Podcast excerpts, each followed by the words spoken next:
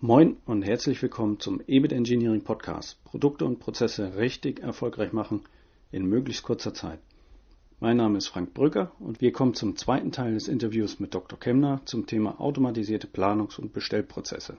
Im ersten Teil des Interviews ging es darum, was Abels und Kemner auf dem Gebiet der automatisierten Planungs- und Bestellprozesse so macht. Wir sprachen ein wenig über den Einsatz der eigenen Software namens Discover und dass diese dreimal mehr Parameter berücksichtigen kann als SAP und das wesentliche Element die Simulation der Prozesse ist, um hier zu den richtigen Einstellungen zu gelangen. In diesem zweiten Teil sind wir schon mehr bei den Fragen angelangt, welche Techniken in der Zukunft wohl zur Anwendung kommen, wie oder ob überhaupt künstliche Intelligenz hier zum Einsatz kommen kann und äh, wie das die Arbeit in der Disposition verändern wird. Wie ich finde, ganz interessante Punkte dabei. Viel Spaß jetzt mit dem zweiten Teil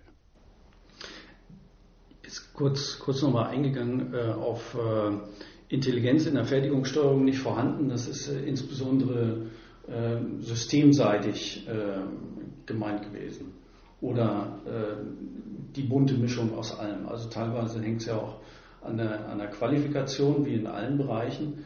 Aber so wie ich es kenne, ist es ja auch teilweise systemseitig in den, in den Bereichen ähm, mit Stammdaten, Fehlern, mit, mit nicht genutzten äh, Elementen aus dem ERP-System, äh, mit äh, aber auch nicht vorhandenen Strukturen im ERP-System und so weiter und so fort. Ähm, Habe ich das richtig verstanden? Also, ähm, also von den Systemen her. Ansonsten hätte ich jetzt spontan gesagt, okay, künstliche Intelligenz, neuronale Netze könnten sich ja auf ihre Simulationseinheit vom Discover draufsetzen und ähm, drei Jahre lang alle möglichen Simulationsspielchen äh, durchgehen, um dann aus den Ergebnissen zu lernen und dann letztendlich das Thema äh, vorwärts äh, zu bringen.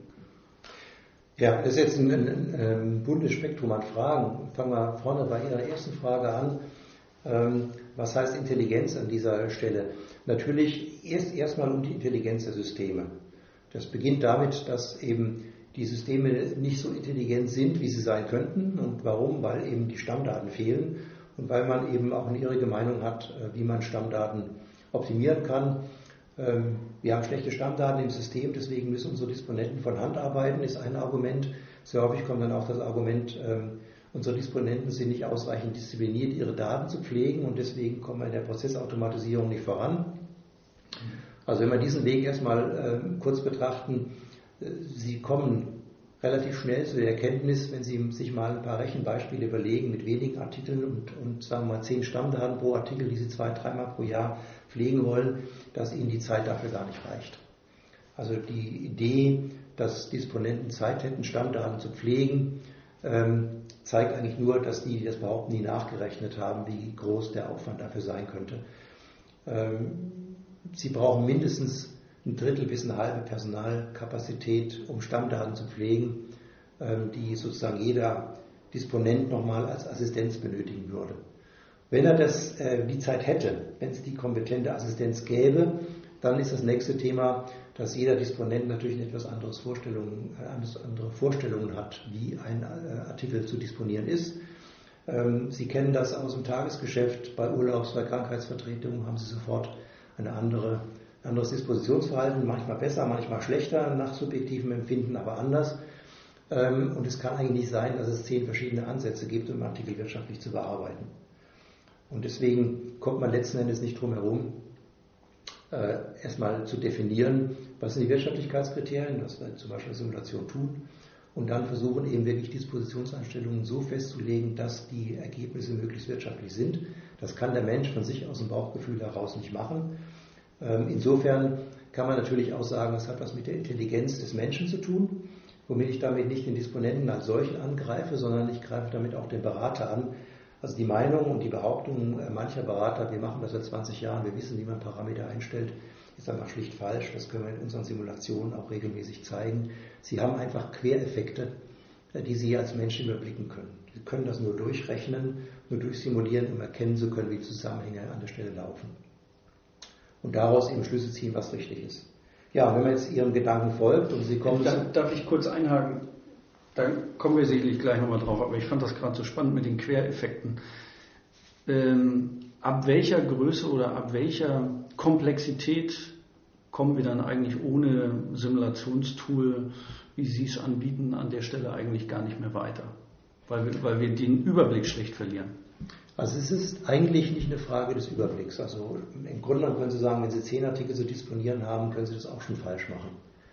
Äh, je größer die Zahl der Artikel ist, desto mehr brauchen Sie natürlich eine Unterstützung, äh, weil Sie dann als Mensch gar nicht mehr hingucken können. Zehn Artikel kann ich mir noch sorgfältig anschauen. Aber selbst bei zehn Artikeln äh, könnte ich Ihnen nachweisen, dass man sie wirtschaftlicher disponieren kann, als Sie das tun. Nur äh, wird es natürlich vom Aufwand her, das nachzuweisen, mehr kosten, als dass Sie sie bei zehn Artikeln einsparen. Also Sie brauchen eine bestimmte Anzahl von Artikeln, um sich das, äh, sagen wir mal, um solche Optimierungsmaßnahmen sich leisten zu können. Der, für den größeren Mittelstand ist es absolut schon in Ordnung. Also die, so hoch sind die Kosten dort nicht. Zumal das Thema der Automatisierung natürlich immer skalierbar ist. Äh, wollen Sie 100% Automatisierung oder reicht Ihnen auch schon mal, wenn Sie die Hälfte automatisiert haben? Ähm, für den mittleren Mittelstand sind diese Automatisierungslösungen auf jeden Fall bezahlbar. Vom Projekt her und von den Tools, die anschließend äh, eingesetzt werden können. Und drunter äh, ergeben sich zwar wirtschaftliche Effekte, aber die Kosten sind größer als das, was Sie letzten Endes dann ähm, auf der Positivseite davon mitnehmen können. Deswegen brauchen Sie eben schon eine gewisse Unternehmensgröße heutzutage, um das machen zu können. Mhm. Das heißt, vielleicht kurze Aussage für die Zuhörer draußen, wenn, wenn das jetzt ein Betrieb mit 100 Leuten ist, dann äh, brauchen sich äh, das Thema nicht anschauen, weil das nicht wirtschaftlich eingesetzt werden kann, oder? Ich würde sagen, wenn es ein Betrieb, ein Produktionsunternehmen ist, äh, äh dann ist die, sind die 100 Leute vielleicht eine untere Grenze. Ähm, so typischerweise würde ich sagen 200 Mitarbeiter vielleicht. Wenn Sie im Handel unterwegs sind, sieht das ganz anders aus, weil ich kenne Unternehmen, ähm, die mit 20 Mitarbeitern solche Projekte schon durchgeführt haben und erfolgreich waren, weil sie eben auch mit 20 Mitarbeitern schon ein großes Spektrum an Artikeln möglicherweise äh, in ihrem, in ihrem Handelsunternehmen haben. Okay, super, ähm, schöne, schöne Informationen und schöne Anreize dazu. Jetzt nochmal zurückkommen, wo ich Sie unterbrochen habe, zum Thema äh, vielleicht neuronale Netzwerke anlernen mit Hilfe Ihrer Simulation. Wäre wär das, das ist ja nur so eine spontane Idee jetzt von mir. Ja, die spontane Idee ist gut. Ähm, äh, das ist natürlich ein Punkt, über den wir hier auch diskutiert haben. Das wäre nach unserer Auffassung natürlich grundsätzlich schon ein machbarer Punkt, aber man muss sich natürlich die Frage stellen, wofür? Wenn Sie die Mechanismen brauchen, um über Simulation sozusagen die richtigen Parametereinstellungen zu finden. Und Sie haben sie dann auch gefunden. Ähm, worum brauchen Sie dann eigentlich das, das System, das sozusagen im Laufe der Zeit aus den guten Einstellungen heraus lernt? Sie haben die guten Einstellungen ja schon. Ähm, es wäre interessant, ähm, den Gedanken zu folgen, zu sagen, ich setze jetzt auf einem Unternehmen äh, so ein Lernsystem obendrauf, künstliche Intelligenz obendrauf. Das schaut sozusagen dem dem Optimierungssystem, dem Simulationssystem auf die Finger, lernt, unter welchen Randbedingungen was zu machen ist und beim nächsten Unternehmen kann äh, die künstliche Intelligenz das vielleicht dann selbst entsprechend erledigen, kann dort eingelernt werden. Das sind Dinge, ich glaube, die müssen wir momentan noch in den Bereich der Forschung äh, verlegen, aber ich kann mir gut vorstellen, dass wir da in vielleicht gar nicht allzu langen Jahren an solchen Stellen tatsächlich dann sind, dass man auf diese Art und Weise Erfahrungen von einem Unternehmen aufs nächste übertragen kann. Mhm. Momentan müssen wir immer noch feststellen, äh, dass eben die Einflussgrößen relativ groß sind und dass wir in der Simulation auch gar nicht alles so detailliert simulieren können, wie wir uns das wünschen würden, weil einfach die Rechenleistung äh, heute noch nicht ausreichend ist, um alles durchzurechnen, was wir gerne kombinieren wollen in so einer Simulation. Mhm. Ähm, da fällt mir ein, äh, warum und wieso künstliche Intelligenz auf die Optimierung obendrauf. Das war ein schönes Bild von Ihnen, weil, weil irgendwo macht das nachher keinen Sinn, wenn es ja schon optimiert äh, ist. Dann brauche ich nicht noch irgendwie was nachjustieren. Aber ergeben sich nicht auch äh, so, so meine Überlegungen dazu im Laufe der Zeit immer wieder Notwendigkeiten der Anpassung? Und wäre es dann nicht interessant, dass äh, das System sich quasi selbst adaptiert auf gewisse äh, Umwelteinflüsse oder Umfeldeinflüsse? Also absolut, das ist natürlich ein wesentlicher Punkt, wenn Sie solche Simulationen durchführen äh, und Sie kommen dann zu sogenannten Regelwerken, wo Sie eben definieren, unter welcher Randbedingung ähm, Artikel wie eingestellt werden müssen von Ihren Parametern, dann haben Sie natürlich auf der einen Seite eine Dynamik drin, weil wenn sich eben die Randbedingungen verändern, wird der Parameter, werden die Parameter für das System oder für den Artikel nachgestellt. Aber Sie müssen sich natürlich die Frage stellen, ob dieses Regelwerk, diese Programmierung, wenn Sie so wollen, dieser, dieser, ähm, dieses Nachjustierens der Parameter, ob die nicht auch im Laufe der Zeit optimiert werden müsste. Und das ist natürlich ein Punkt, in der Tat, wo wir heute das eben im Grunde genommen über weitere Simulationsprozesse machen, die die Kunden dann teilweise selbst durchführen, wo sie einfach zum Beispiel ihre Regelwerke nachjustieren und über Simulation äh, dann vielleicht nach ein oder zwei Jahren wieder nachprüfen, ob das noch in Ordnung ist, ob man nachstellen muss. Aber wir sind durchaus schon weiter. Bestimmte Parameter optimieren wir über die Simulation automatisch. Das heißt, ich kann eben heute die Kombination aller Parameter nicht automatisieren, aber ich mhm. kann schon bestimmtes, das bestimmte Nachstellen von bestimmten Parametern schon im Simulationsprozess vom Simulationssystem automatisch optimieren lassen. Das System entscheidet selbst über das richtige Prognoseverfahren, über das richtige Losgrößenverfahren, über das richtige Sicherheitsbestandsverfahren und die entsprechenden Parametereinstellungen, die da mitgegeben werden müssen. Und ähm, da sehen wir eben noch einen Ansatzpunkt mit äh, gesteigerter Rechenleistung, hier noch viel mehr durch die Simulation direkt erstellen zu können und nicht äh, die Simulation zu benutzen, um Regelwerke zu erstellen, die dann sozusagen das, das Tagesgeschäft erledigen. Also irgendwann werden wir mal so weit sein, dass die Simulation eigentlich alles direkt durchsimulieren kann. Und dann kann man natürlich die Frage stellen, äh, ob man dann die Intelligenz, diese künstliche Intelligenz braucht, um die Regelwerke nachzujustieren, wenn es die Simulation schon selber kann. Aber es mag sein, dass wir im Zwischenschritt vielleicht äh, über, über die Schiene Simulation plus künstliche Intelligenz weiterkommen, weil wir vielleicht schon bei geringerer Rechenleistung heute mit mit künstlicher Intelligenz einiges erreichen können. Ähm, was glauben Sie, was, was sich im Bereich Disposition und Beschaffung, also was, was kommt auf die Leute persönlich zu? Wie verändern sich Arbeitsinhalte, Strukturen in Einkauf und Beschaffung an der Stelle, Disposition äh, aufgrund der Digitalisierung? Was glauben Sie? Also das ist eine sehr gute Frage und ich glaube, es ist auch eine sehr wichtige Frage weil sich hier einiges an Veränderungen in den nächsten Jahren ergeben wird. Es hat sich in der Vergangenheit ja schon einiges ergeben. Wenn Sie heute sehen, aus welchen Bereichen äh, die Mitarbeiter kommen, die in Disposition, Fertigungssteuerung arbeiten, haben Sie ja schon gemerkt, dass die äh, heute schon normalerweise mit einem besseren theoretischen Rüstzeug kommen, als das vielleicht vor 20 Jahren der Fall war. Und ich glaube, dass wir da heute auf einer Schwelle stehen, die nochmal einen deutlichen Umbruch mit sich bringen wird. Ich vergleiche das ganz gerne mit der Situation, wie wir sie vor einigen Jahren hatten, als es um das Thema der Werkzeugmaschinen ging, von der mechanischen Werkzeugmaschine zur CNC-Maschine gewechselt sind. Äh, es war auf einmal ein anderes Wissen, ein anderes Können notwendig, um eine CNC-Maschine zu programmieren, als eine mechanische Werkzeugmaschine zu bedienen. Mhm. Und wir sind heute, glaube ich, in dem Bereich der Disposition an einer ähnlichen Stelle. Sie können sich in gewisser Weise das ERP-System als die mechanische Werkzeugmaschine vorstellen. Da kommt heute aus der Werkzeugmaschine ein Produkt raus, ein Produktbestellvorschlag mit einem Termin und einer Menge. Der Disponent, die Disponentin schauen sich das an und sagen, nee, das stimmt nicht. Ändert den Termin, ändert die Menge. Also im Bild der Werkzeugmaschine gesprochen, da fällt ein Teil hinten raus. Der Maschinenbediener schaut sich das an, greift zur Pfeile und sagt, das gefällt mir nicht, da muss ich noch eine Kante äh, wegfeilen und da muss ich vielleicht noch ein Loch von Hand nachbohren. Was ja keiner macht. Ist was natürlich keiner macht, sondern was man machen würde, ist, man geht an die Programmierung, mhm. an die NC-Programmierung und sagt, hier stimmt was an den Parametern der NC-Programmierung nicht. Und das ist genau das, was wir heute machen mit diesen, mit diesen Regelwerksystemen, die wir da einsetzen, dass wir im Endeffekt, und auch mit Simulationen, dass wir im Endeffekt sagen, das ist in gewisser Weise die CNC-Steuerung, die Sie zukünftig haben werden. Und wenn der Bestellvorschlag, das Produkt aus der Maschine nicht stimmt, gehen Sie zurück an die CNC-Steuerung, drehen nach bis das Produkt so hinten rauskommt, wie es sein sollte. Und das erfordert natürlich eine andere Qualifikation. Also wir haben Beispiele von Kunden. Ein Kunde aus dem ähm, Automobilersatzteilgeschäft steuert 160 Läger, Filialläger praktisch vollautomatisch in der Nachbevorratung. Das äh, ähm, Steuerungssystem, das wir oben drüber gesetzt haben, dieses Discover-System aus einem Tochterunternehmen von uns, das diese Steuerung da erbringt, das gibt dem äh, ERP-System genau vor, welcher Artikel in welcher Menge in welchem Lager zu liegen hat. Entscheidet auch selbstständig darüber, dass ein Artikel in eine Filiale gelegt wird, weil die Nachfrage dazugenommen wird und dass er wieder herauskommt äh, aus dieser Filiale. Entscheidet dann sogar, in welchem Maße diese Rücklieferung ins Zentrallager stattfindet, damit der Wareneingang im Zentrallager nicht äh, überlastet wird. Und das sind zehn Disponenten noch zugange, die diese ganzen 160 Läger überwachen.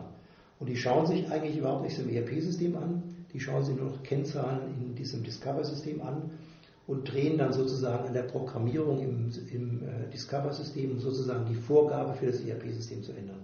Wir sprechen dann in diesem Zusammenhang auch von strategischen Disponenten. Und das Beispiel, glaube ich, macht es schon deutlich, Sie brauchen dafür ein ganz anderes Qualifikationsniveau und viel tieferes theoretisches und abstraktes Verständnis als äh, in diesem klassischen Fertigungssteuerungsbereich, wo sozusagen im Zweikampf jeden einzelnen Artikel versuche entsprechend äh, aus meinen Erfahrungen heraus äh, und aus dem Bauchgefühl heraus zu disponieren. Und da werden wir einen Wechsel kriegen, ähnlich wie der Wechsel in der Industrie mal gelaufen ist von dem, äh, von dem Handdreher, von dem Maschinendreher hin zum NC-Programmierer, der das vorgegeben hat, oder wenn Sie in einen anderen Bereich gehen, wie wir das in der Druckerei hatten, also von dem, von dem Handsetzen zum, zum Computersatz gekommen sind. Das war schon ein Strukturbruch den nicht jeder mitmachen konnte. Und das letzte Beispiel aus dem technischen Bereich, das die Eltern von uns auch alle noch kennen, der Wechsel vom Zeichenbrett zum DS-CAD-System, das war auch ein Sprung, den nicht jeder Konstrukteur mitgemacht hat. Und das merken wir momentan eben auch. Es wird auch nicht jeder Disponent diesen Sprung mitmachen. Von der, sagen wir mal, Handdisposition zur abstrakten Disposition über solche ERP-Performance-Management-Systeme, wie wir dazu sagen. Mhm. Ja, der muss ja auch äh, gewisse Grundkenntnisse zu den Algorithmen, zu den Einstellungsmöglichkeiten mitbringen, um das überhaupt nachvollziehen zu können. Ne? Ja, sehr spannend. Herr Dr. Kemner, unsere Hörer interessiert äh, natürlich, äh, oder so denke ich doch, wie sie zu erreichen sind, also äh, thematisch äh, zu den Punkten. Also wie ist, wie ist Abel zum Kemner am besten zu finden im Internet, äh, Telefonbuch, ähm, ja, also sagen wir mal, Sie finden uns natürlich am einfachsten im, im Internet, wenn Sie einfach äh, unter dem Schlagwort Abels und Kemner suchen, dann finden Sie uns sofort. Ähm, es gibt auch eine, eine, eine, Webseite, die wir noch mit Informationen äh, gefüllt haben, die vielleicht einfacher zu buchstabieren ist als Abels und Kemner. Das ist Dispo 4.0, einfach Dispo 4.0 geschrieben, also 40 praktisch, dispo40.de. Da kommen Sie dann auch auf, auf, Fachartikel und Beispiele von uns und von dort aus können Sie sich auch weiter äh, hangeln um entsprechend ranzukommen. Tja, und wenn Sie uns anrufen wollen, natürlich gibt es eine Telefonnummer, die ich jetzt hier mitteilen kann, aber die man sich natürlich sowieso nicht merken kann. Deswegen können wir uns das, glaube ich, auch sparen. Die findet man ähm, im Internet wahrscheinlich auch viel leichter. Also die Internetadresse werden wir auf jeden Fall ähm, noch notieren in den Show Notes. Also da dann auch zu finden, sonst auch über den Link äh, sicherlich äh, ganz gut ähm, zu Ihnen zu finden. Ähm, ja, sind wir im Grunde genommen schon bei der letzten Fragestellung, wobei ich gerade merke, also wir haben uns gerade warm geredet, also mir würden noch ein paar Sachen einfallen, vielleicht machen wir das einfach, äh, machen wir eine Folgeveranstaltung nochmal da draus. Sehr gerne, sind herzlich eingeladen. Und ähm, abschließend äh, vielleicht äh, noch die Frage, was, was wollen Sie unseren Hörern vielleicht abschließend noch mit auf den Weg geben? Ja, das ist eine gute Frage. Was soll man bei einem solchen breiten Spektrum, das wir diskutiert haben, mit äh, berücksichtigen? Ich glaube, ähm, wenn ich äh, das versuche ganz allgemein zu fassen, dann denke ich, es sind zwei Dinge momentan äh, auch aus strategischer Perspektive in den Unternehmen sehr wichtig. Sowohl wenn ich das logistisch betrachte, wie wenn ich das auch in einem breiteren unternehmensstrategischen ähm, Randbedingungen betrachte. Ich glaube, es ist sehr wichtig, kontinuierlich dran zu bleiben, die Effizienz, weiter, Effizienz der Unternehmen weiter zu steigern. Wir stehen im internationalen Wettbewerb und äh, die Billiglohnländer, die in der Vergangenheit äh, vielleicht nicht so viel Flexibilität zeigen konnten, wie wir das hier in Europa getan haben, holen massiv auf. Wir müssen schauen, dass wir dranbleiben, dass wir nicht unseren Effizienzvorsprung verlieren. Und äh, gerade äh, für Zentraleuropa ganz wesentlicher Punkt, wir müssen schauen, dass wir unsere Prozesse rationeller machen, weil uns einfach das Personal verloren geht.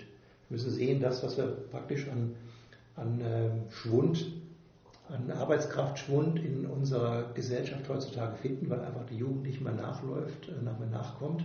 Das müssen wir versuchen, einfach durch effizientere Anwendungen zu ersetzen. Wenn ich mich bei unseren Kunden umschaue, dann sehe ich eben schon, in vielen Fällen ist es extrem schwierig, noch Positionen zu beschäftigen, seien es Facharbeiter, seien es Ingenieure, seien es Informatiker. Ähm, und wenn wir die demografische Entwicklung anschauen, wird uns nichts anderes übrig bleiben, als zu schauen, wie wir mit weniger Leuten mehr erledigen können.